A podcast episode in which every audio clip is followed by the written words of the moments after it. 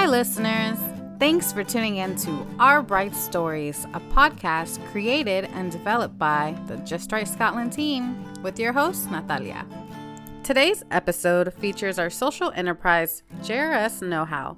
Both Laura and Ricarda tell us more about the business, ongoing projects, and some creative products that are perfect for the upcoming holiday season. So, welcome to Our Right Stories. Today we have special guests, Laura. Hello. And Ricarda. Hello. And they are from our JRS Knowhow. Um, before I actually kind of explain what it is, I think you both would do it better. So, Laura, could you um, kind of give us a little bit introduction into yourself, your role, and what Knowhow is? Thank you, Natalia. My name is Laura. I'm the digital training and learning lead here at JRS Knowhow. JRS Knowhow is our social enterprise and we're a digital consultancy. So we specialize in learning and social justice. And what this means on a day to day basis is really exciting. Every day is different. We uh, deliver live training workshops. We train uh, in person and online also hybrid, which is kind of an exciting challenge. Uh, we create online learning modules and uh, any given day I might be writing a training plan or I might be evaluating someone's training programs. So anything that relates to our mission, which is to improve people's understanding of rights and equalities across Scotland and help organizations really get what that means for their day to day job. So it's a, a, really exciting place to be. And it's really lovely being inspired all the time by the amazing work that people are doing across Scotland, uh, raising the profile of human rights and equalities. Amazing. And Ricarda, could you also explain what your role is at JRS Knowhow and if you want to add anything as well? Yeah, absolutely. Um, I'm Ricarda. I'm the Learning and Operations Officer at JRS Knowhow. So that means uh, my role is a little split between kind of doing a lot of admin, finance, um, some HR, some kind of governance prep. So not the actual governance, but like making sure that it can happen and, and doing the logistics for that. And then on the other hand, kind of supporting um, Laura with all things kind of delivery and training and learning services and products uh, and starting to work with my own clients, which is very exciting.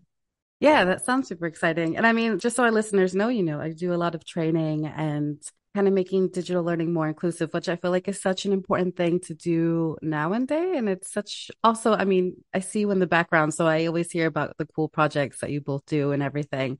Um, so I know that the team at JRS Knowhow is very creative and you always promote and create versatile digital tools and recently, to celebrate the International Day of Peace, you launched the pop up origami shop. Uh, Laura, could you give us some more information about this kind of an innovative initiative and why did you guys wanted to launch this crafty creative box? It's a great question. We always ask ourselves before we create anything, what is the purpose of creating this? Does it need created? Because in the midst of this climate crisis, we don't need extra online things and we don't need more paper because that isn't helping us achieve net zero. But what we think a craft box really does bring is joy. And in this day and age where the newspaper headlines are pretty uh, stressful, we might not feel joy in our work, in our day to day, when we're incredibly busy meeting increased service demand. We wanted to bring a little bit of joy and a nuanced conversation about human rights.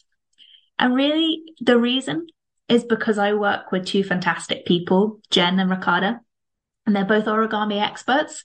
And so it just seemed really natural for us to share some of our skills and our experiences that we have from previous, uh, previous projects and also our, our own personal interests. And we can weave those and bring those into our work. So we wanted to share a little bit of that joy it brings us some of the skills we have on the team that are uh, really amazing and should be uh, shared. I watched Ricarda um, help people online create origami peace cranes And uh, it's quite hard when you're not in the room to figure out whether it's the wrong way up or it's upside down.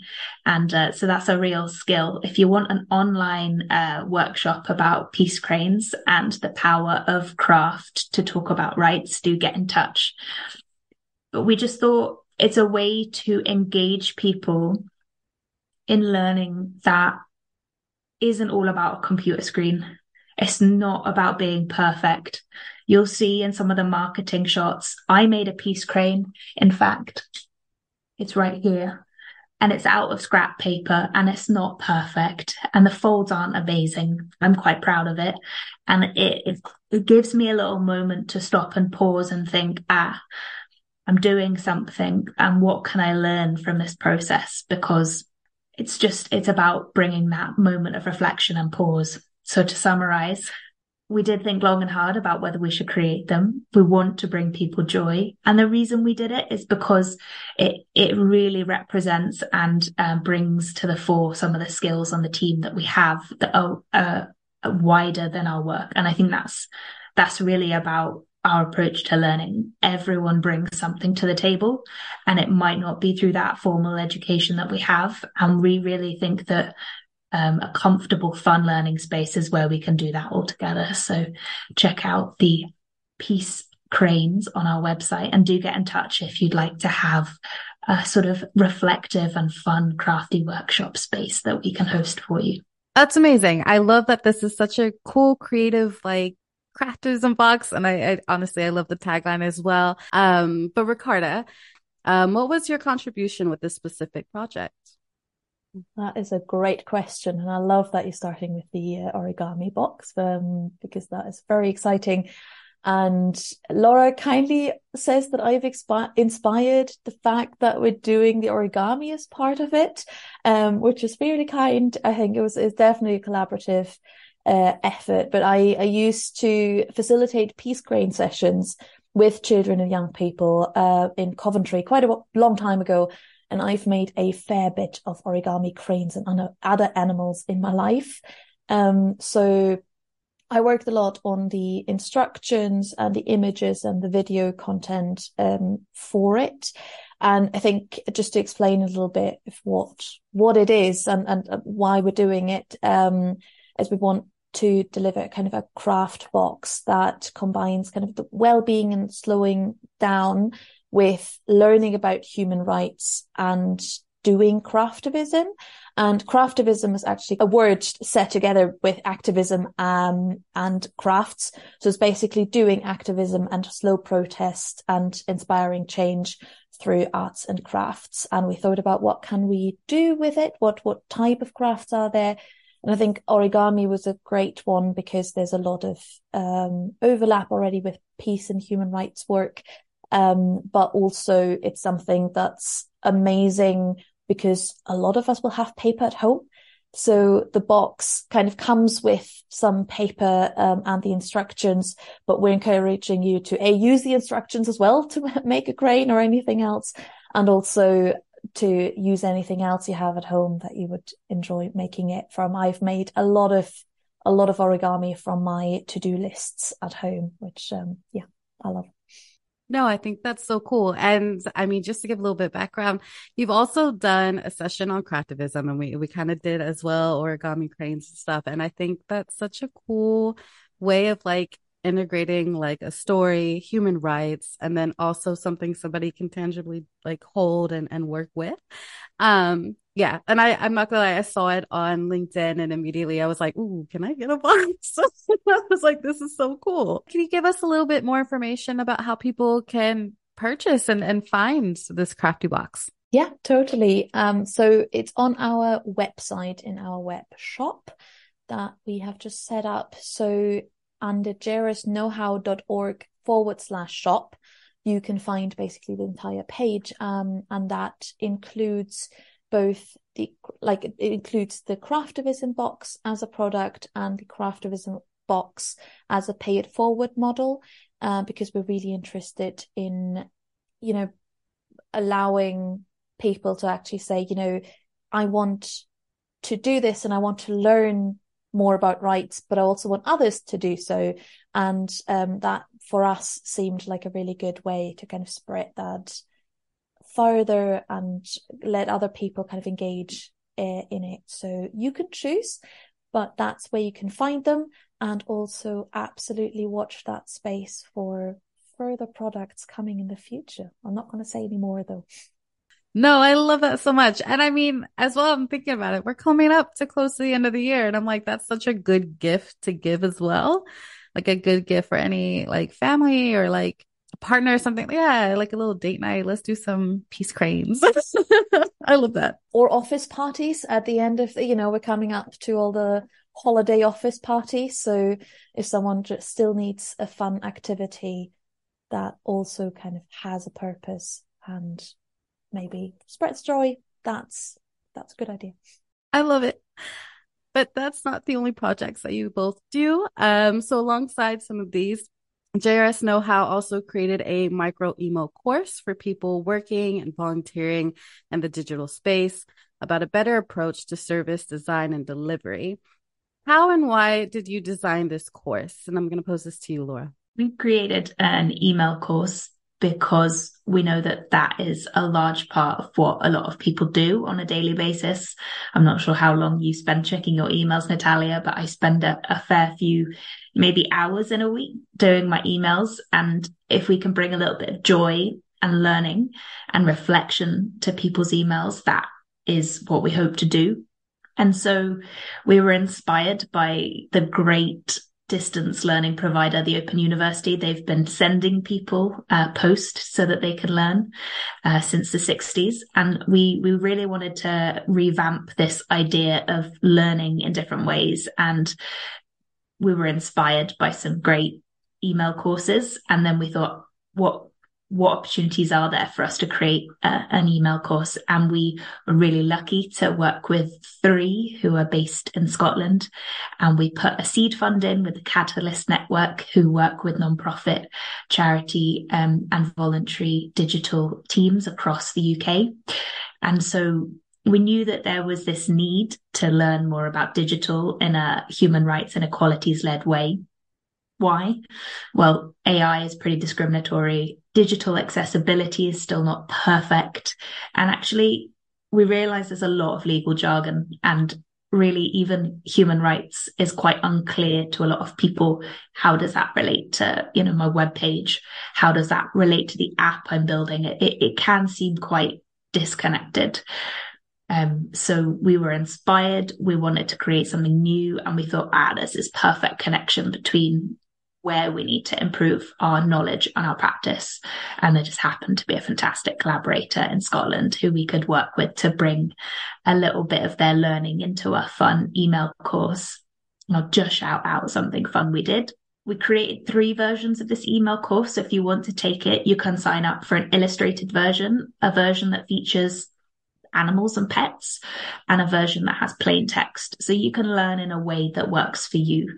If you just want the plain text and you want to um, audio narrate that on, on your commute, you can listen to that. Or if you are really uh, motivated by looking at pictures of cute cats and even parrots, you can uh, use that version of the email course, which we hope is kind of a bit fun and will bring a little bit of joy to your inbox. No, that's super cool. I was like, as you were explaining, I was like, oh, what kind of things do you have? And I, as well, like the point that you made about AI being, I don't know, I feel like it is such a hot topic when you're talking about digital tools and then adding that extra layer of like, how does human rights play into that? And what does that look like? Cause I mean, even listening to people talk about it, um, I still feel like, okay, yeah, there could be like whole degrees about, about stuff like this. And I still would probably be like, hmm, yeah, that's complicated. Like, how does that fully work? How do we do this effectively? Kind of thing. And I love that each of your trainings are also really creative. Um, and they have different creative elements in them, which I feel like I just don't hear a lot about when I think about like learning and trainings. Uh, to be fair, this could be just because I have a very ops background. So we're pretty much like compliance trainings, which are never fun. But like, I think it's so cool. Um, the kind of different trainings that you do and, and the creative aspects that you kind of add into that. Um, Ricarda, I'm kind of curious if there are any other interesting or crafty projects that you guys are currently working on.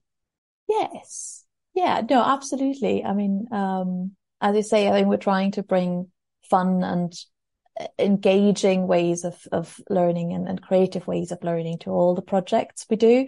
Um, we definitely aim to, and, um, Laura will have uh, other fantastic projects that uh, she can chat about. But I, um, one thing we're doing, for example, is kind of digitizing life training that we recorded, which is a really interesting way um, to do it because it's, it's different every time. Um, and I think sometimes it, it means, you know, we make them small and bite sized and we make them videos or we make them, um, kind of documents, but other times and here's sometimes where the, the engaging and, and fun part comes into it is that we use, for example, e-learning authoring tools for it. So that's basically software which, with which we can create learning paths, for example, making case studies more interactive or using pictures that you can click on to get information. So learning can actually be a bit more individualized. And what I really like about something like this is actually that the learner can just pick and choose what they are interested in. And I think that actually makes for the most creative uh, learning because this may sound buzzwordy, but you know, I think learners actually are the best teachers for themselves. Um, so that's one thing we're doing. And then one other thing that is incredibly fun and crafty uh, is we're working on a UNCRC skills and knowledge framework and training plan. And just a wee explanation, the UNCRC is the United Nations Convention on the Rights of the Child. And our collaborative project basically aims to create a practical guide and training plan to help people who work in public authorities understand how to make children's rights part of their day to day. And for that, we're working with fantastic collaborators. Um, JRS is one of them and, um, the Welsh Observatory, but also the Together, um, and Children's Parliament. And Together in Children's Parliament actually work with panels, like actual panels who give us a lot of input and the children and families make it really, really crafty and creative. Uh, we're currently having the job to digitize what is a very long word document into something that is really, really fun and interactive to use, but also has that individualized learner journey that I spoke about before. So that's definitely a fun, fun, fun task at the moment. No, I love that. And Laura, did you want to come in on this question as well? I think what is really creative and uh, playful about the the United Nations Convention on the Rights of the Child, so UNCRC project, is that a core part of using a children's human rights approach to training brings in creativity and playfulness and art and centers that as part of the learning method. And that has involved some really fun examples of icebreakers. We've drawn UNCRC articles on the top of our head, um, training not just should involve children and young people, but it can be evaluated by children and young people. And there are ways that we can use drawing and expression and creative methods to learn and to share with each other. So it's been really fun, uh, being a part of the professionals panels because there's not just drawing, but there are balloons and, um, you know, board games and ways of trying to make learning more enjoyable and less like what we assume learning is. And I think you made this point, like, can compliance training be fun? I would argue yes. Um, we put penguins in our GDPR course, general data protection regulations. Data protection can be fun, but what we know about learning is it needs to be sector specific and it has to be relevant to your day to day. So if you get given a GDPR training course that is designed for everyone, it's not going to make sense to your organization and your specific tasks that you do. And so what's really interesting is trying to design a training plan that will make learning about a big international convention that some people will think is just legal compliance that they need to know in the same way as they need to know data protection or the same way that they need to be cyber resilient. We need to make that fun and relevant to them and personalized. So what is really cool is you'll be able to explore this framework and generate your own personalized learning plan. And the training plan does have fantastic artwork drawn by children and young people across Scotland. And we need to always remember even compliance training can be fun because we've all been to too many terrible training sessions where we get lectured at. We've all done that e-learning course where we just click, click, click, and yay, we're done. We've downloaded our certificate but training can be even more harmful. Some of us might have felt alienated in workshops. Some of us might have looked at e-learning and thought that image perpetuates racial stereotypes. Training can be really harmful. And so to counteract all of these ways of us trying to make better training, we just have to center how it can be more playful and more fun and more accessible. No, that's all really interesting. And I love that, you know, you made the point that no training should be boring. Even compliance is like there's always a way to make it interactive, which I feel like is such a good point to make. And and I need to keep that in mind. Definitely need to keep that in mind. So I know there's a lot of other services that JRS Knowhow provides. I was curious if either Laura Ricarda, whichever one of you want to take this question, could kind of describe a little bit more of some of the other services that you provide. Sure.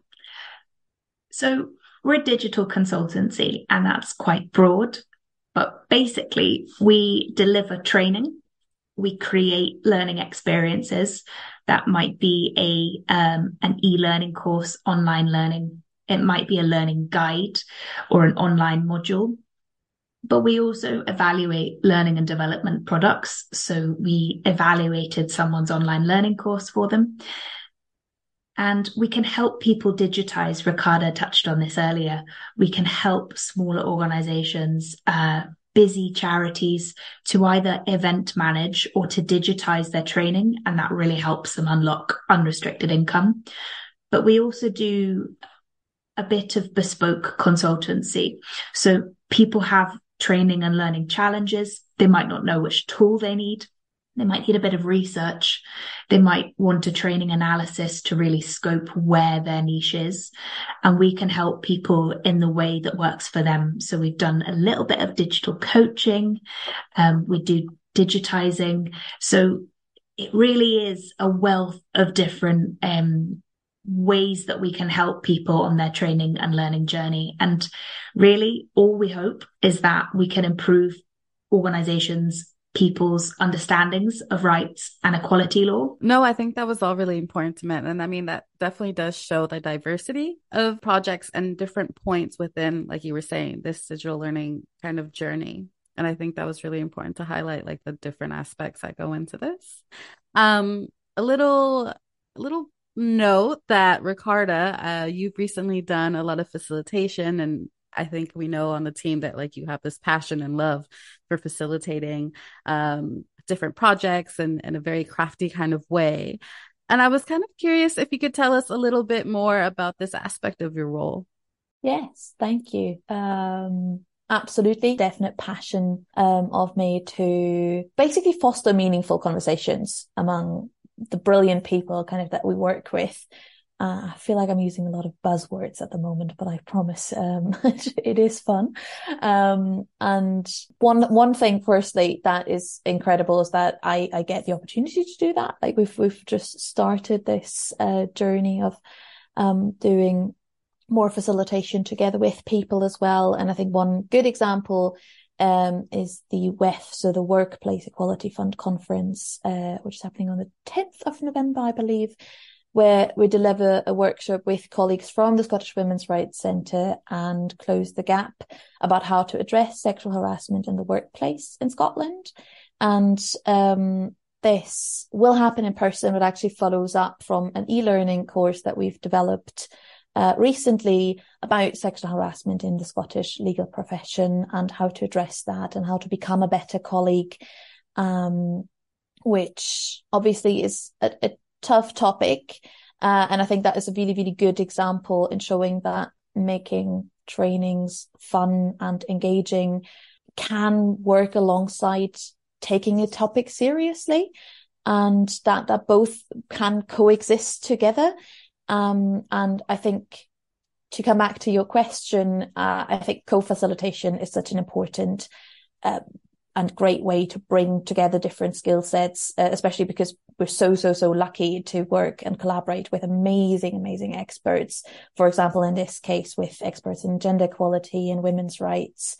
And I'm learning, for example, a lot about trauma informed facilitation and what that actually means. And sometimes it's really important kind of logistical con- uh, considerations from the beginning. So, you know, is there, is there a separate room? Is there a, a co-facilitator or any other opportunity to give spaces and conversations to people who might struggle within the workshop or who, who, who would like a, a quiet moment, um, or to kind of digest the workshop contents or the discussions that are being had. And I hope that I or we as JRS Knowhow bring um, considerations towards how to design the workshop, for example, in a more engaging and accessible way.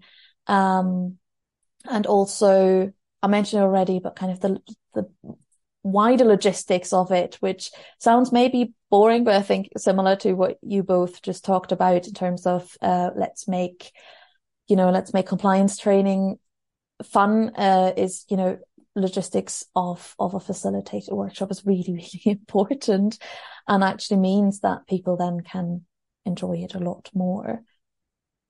So i think you made such an important point here right is that even those serious trainings or trainings that have very tough topics that aren't necessarily correlated with fun or or interactive or or any of those kind of like elements that we think of but noting that those two things can coexist. Um i'm also kind of curious and this is kind of a side a side question but could you possibly give an example about some other kind of aspects or thoughts that you would do as far as facilitating kind of with the same thought process of like human rights work and how you're setting up operations for these kind of things. Because I think you did hint um definitely working with SWRC the Scottish Women's Rights Center some other things to note like do you have a co-facilitator? Um is there a space that somebody can step away to to get you know some space to like recenter themselves? I was wondering if you could give a little bit more examples about kind of some other ways that you do this that is a great question um I think know your audience you know, uh, is a really important one and one that surprisingly gets forgotten sometimes is actually consider what, what do they enjoy? What do they want to learn? Um, how do they want to learn? Uh, if I can, if I can find as much uh, out about the people that I'm going to work, be working with, the better. Um, what is a really, really, really important part of that is ask for adjustment requests um, from like from the get go. You know, I, I think there's there always needs to be the space and the opportunity to be spontaneous in that because you never fully know who's in the room. Um, but if you ask beforehand, you get give a you give the people the opportunity to tell you and also hopefully to feel possibly a bit more comfortable uh, being themselves or being the person that they want to be during the workshop. Um, but also you can prepare for it and that, um, in the workshop, you know, everyone has as much of an kind of opportunity to take part as possible. Um, one other thing is, and Laura's definitely taught me a lot about that as well, is don't use a tool for the tool's sake. Like there's so many things out there, both in terms of digital tools and workshop methods that are super, super fun. And a lot of them will have a reason to exist in, in certain workshops, but overwhelming people by doing too many different things or um, doing something just for the sake of it, but actually not that leading them towards the end um, goal is, yeah, can be really hindering. Um, I think another one is lots of breaks, to be honest. Uh, I think the best conversations happen in tea breaks. Um, that that's another practical one. Laura, do you have another one? no. I think people often confuse more accessible, inclusive, or trauma informed. They often get confused between actually what's an accessibility step you can take.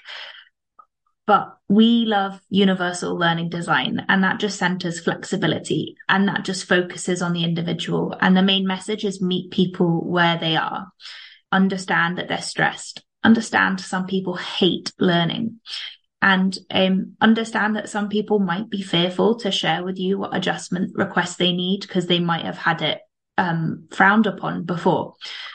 And so the really practical things that you can do to make your training or your workshop spaces more accessible are pretty simple and they will create a more transformative space where people feel comfortable people sometimes have horrible memories of school and learning and formal education. And we bring those experiences with us into workplace and informal learning environments. So we need to create that space that allows people to share their knowledge and their experiences and not feel inferior to someone who is a trainer or a facilitator or an expert so you can give all of these ways to get involved. And I think that's really crucial is we need to remember that not everyone feels comfortable speaking. So there are text options too. Or have you got an anonymous way to ask a question? What can you do to create a space before or after? I work with lots of reflectors. They like to leave a meeting and they come back and they will share this genius, amazing idea that they've reflected on and analyzed. So create that way for people to get involved so that you don't just focus on audio verbal discussions and you can do the same. And it's i think it's one of the most important things you can do is share your materials in advance. Because if we don't meet meet people where we are we are not removing those structural barriers to engaging. And we are locking knowledge away in a cupboard or an ivory tower and we're not sharing it. And we need to acknowledge that everyone has amazing contributions to make and we can learn so much from each other. If we don't remove these things that get in the way and that oppress and that marginalize, then we're not going to create comfortable learning space. So it's quite practical. There are a few things you can do and just ask, keep asking, what are the barriers to participating in this learning space? I absolutely agree. Um, I think the, the kind of keep asking questions is so important. And I think there's two things that Laura just mentioned here as well with, you know, people are very individual and they have individual ways of learning. And a lot of learners may have really difficult experiences or memories from school, university, but the more traditional kind of um, learning institutions. And I think that means that sometimes not everyone knows what their favorite way of learning is. Uh, and I've, I've been asked when I started, like when I started at JRS Knowhow, I've been asked the question by Laura and Jen, our other team member, how do you like to learn? And I actually had to think about that. And one thing that I love to give to people as a facilitator is like different options to engage with a topic. And one of my favorite actual methods that I recently um, discovered at at a training about adult learning actually was um, the, the, kind of museum method, method where basically they um, the, the, the, the trainers created a museum of different theories, which were very complex theories, but every theory had at least three different ways of engaging with it. And they encouraged you to at least try one or two on each of those theories. So you had a theory, you have three different methods of engaging and learning about that theory, and you try them out. And by the end, I personally had a way better understanding of how do I like to get into theories in the future? So not being afraid to give people different ways of engaging, but then also accepting that learners will come away and say, this worked for me, this that didn't, and taking that feedback on board, as Laura says. Can I be 100% honest? Listening to you both talk about such practical measures to take, one, I feel like, oh yeah, that just, it seems so simple. Like, and these are just things that it's like, I know, but I often forget, right? So it's like re just remembering, like just, you know, meeting, like Laura, you were saying, meeting that person where they're at, um, making sure you're asking questions, giving multiple ways to feedback, um, and allowing that flexibility. And then Ricarda as well, like having those different theories and making sure people can have different ways to kind of like work with it. And yeah, like to be 100% honest with you, I'm just hearing you both speak about this. I'm already inspired and I'm kind of like, what can I learn? What can I take? Like, what, what can I do? Um, and I think again, like you guys are making the point that learning and taking in new information, taking courses, they don't have to be these difficult high level things. Like they should still be fun. They should still be interactive and, and they should be a good experience overall, which I think, yeah, like you both hit is such an important part. And I'm kind of just ongoing with this. I know you all have wide range of projects and stuff. And I'm kind of curious to know what some next plans and projects that are kind of in the works, or you can even talk about ones that are wrapping up, but as well, like future plans. Laura, I'm going to pose this one to you.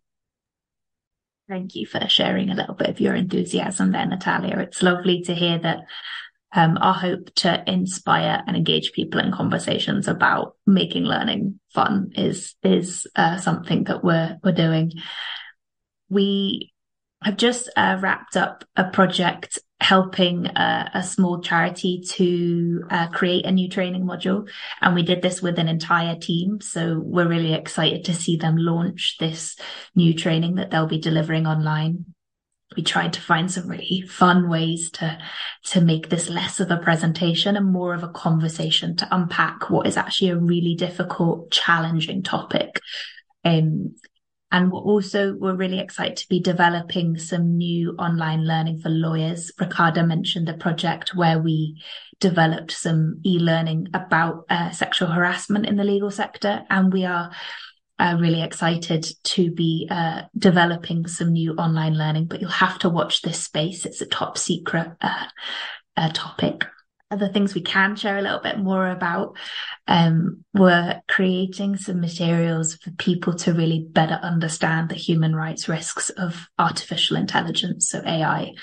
Um, this will be different depending on the sector and ways people like to learn. So it might be a practical decision making guide for someone making an important decision, but it might also be, you know, a wee online guide that will help explore, uh, explore uh, these topics in more detail. And a quick shout out to someone who I think is doing this really well.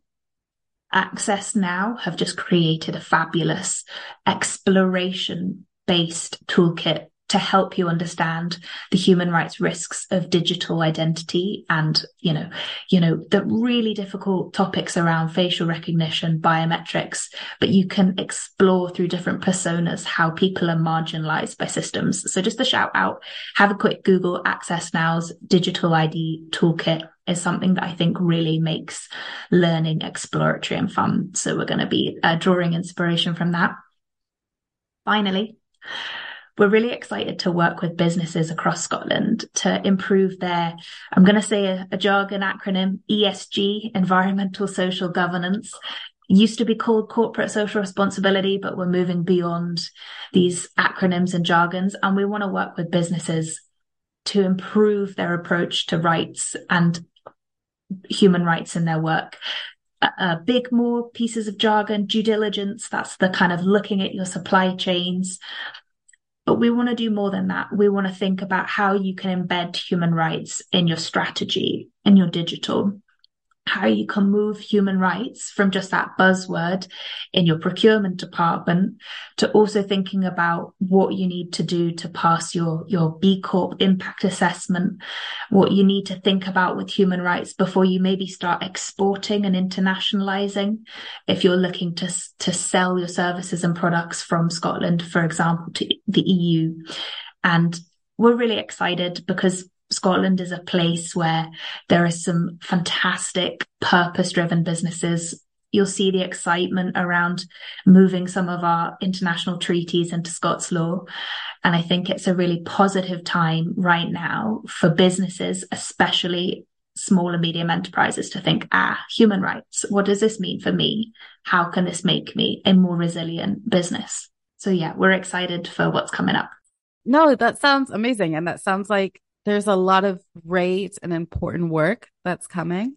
Um, Ricarda, I kind of want to bring you in on this conversation as well. I was curious if you could tell us um, some of the aims that you're hoping to achieve with the future of uh, JRS Knowhow. Yeah, of course. Um, so Laura's already mentioned, but absolutely kind of broaden the people we work with, uh, work with enterprises and businesses and, um, really, really, really explore the importance and the impact they have within the human rights and equality world.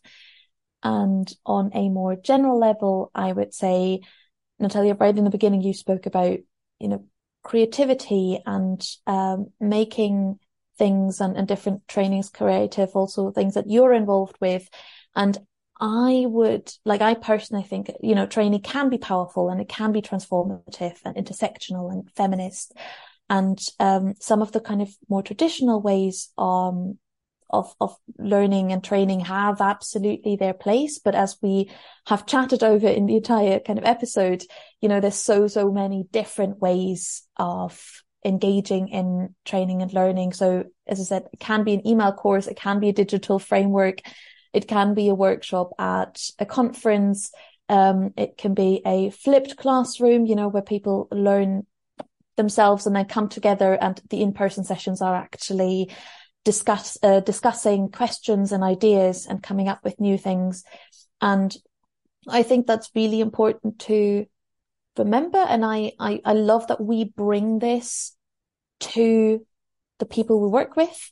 And I also want the people to work with, and I think they already do, but we can broaden this to kind of come up with these ideas themselves, you know, kind of generate the knowledge, generate the ideas, uh, come to us with, Hey, I've had this amazing idea. Can we make this happen? And we're like, yes, we can.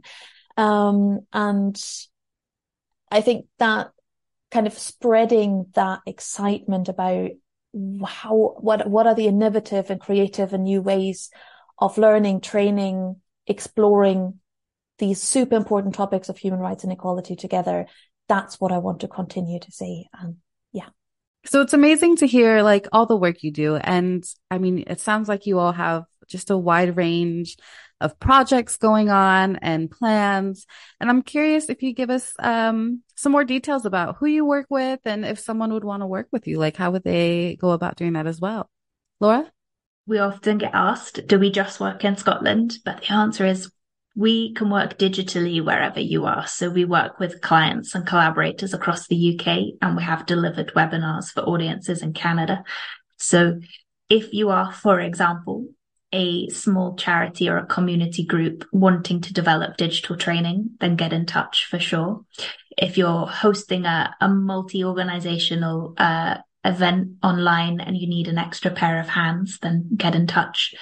We often do equality law training for public authorities. And so if you want to find out a little bit more about what that means and actually what that will help you do and the resources that we can give you to help you constantly engage with that learning and not just make it a one-off workshop, then do have a chat to us. And I think what's super exciting is that if you're a small business and you want to understand how human rights can help your marketing, or if you are a large business and you really need to better understand your supply chain and for some accreditation, you need human rights training every year, then we can bring a really exciting interactive training offer to you that showcases some of uh, the fantastic legal knowledge, but also the examples of where we can do better work across Scotland. So if you're a charity, if you're a public authority, or if you're a business and any of those things sound interesting to you, you can drop us a message on our website. You can drop us an email. We're really inclusive and flexible in the way that we communicate with our clients. So if you want to post us a message in the mail, that's also fine. There are many ways to get in contact and we're happy to have a, a quick chat or come to, to speak to you where you are. And we'd love to hear about all your exciting learning goals and also your training plans. Perfect. Um, So, we kind of have an ongoing theme throughout the podcast about some hopes. And I was going to ask both of you, what are some of your hopes for JRS Knowhow? And I will start with Laura. Thank you. We're, we're really hoping that learning and training will continue to innovate in the future.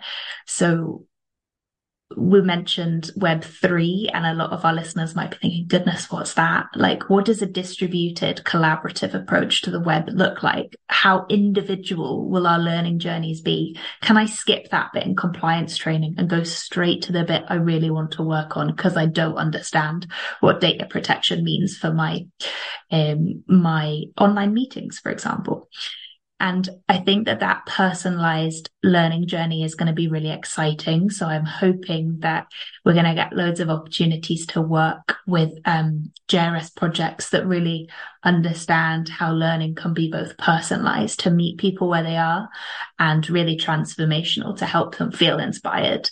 We're, we're really hopeful that we can share a bit of our excitement about learning with other people we're really hoping to work with another thousand learners this year. So since we were founded, we've worked with in the region of 1,500 learners, which feels really exciting.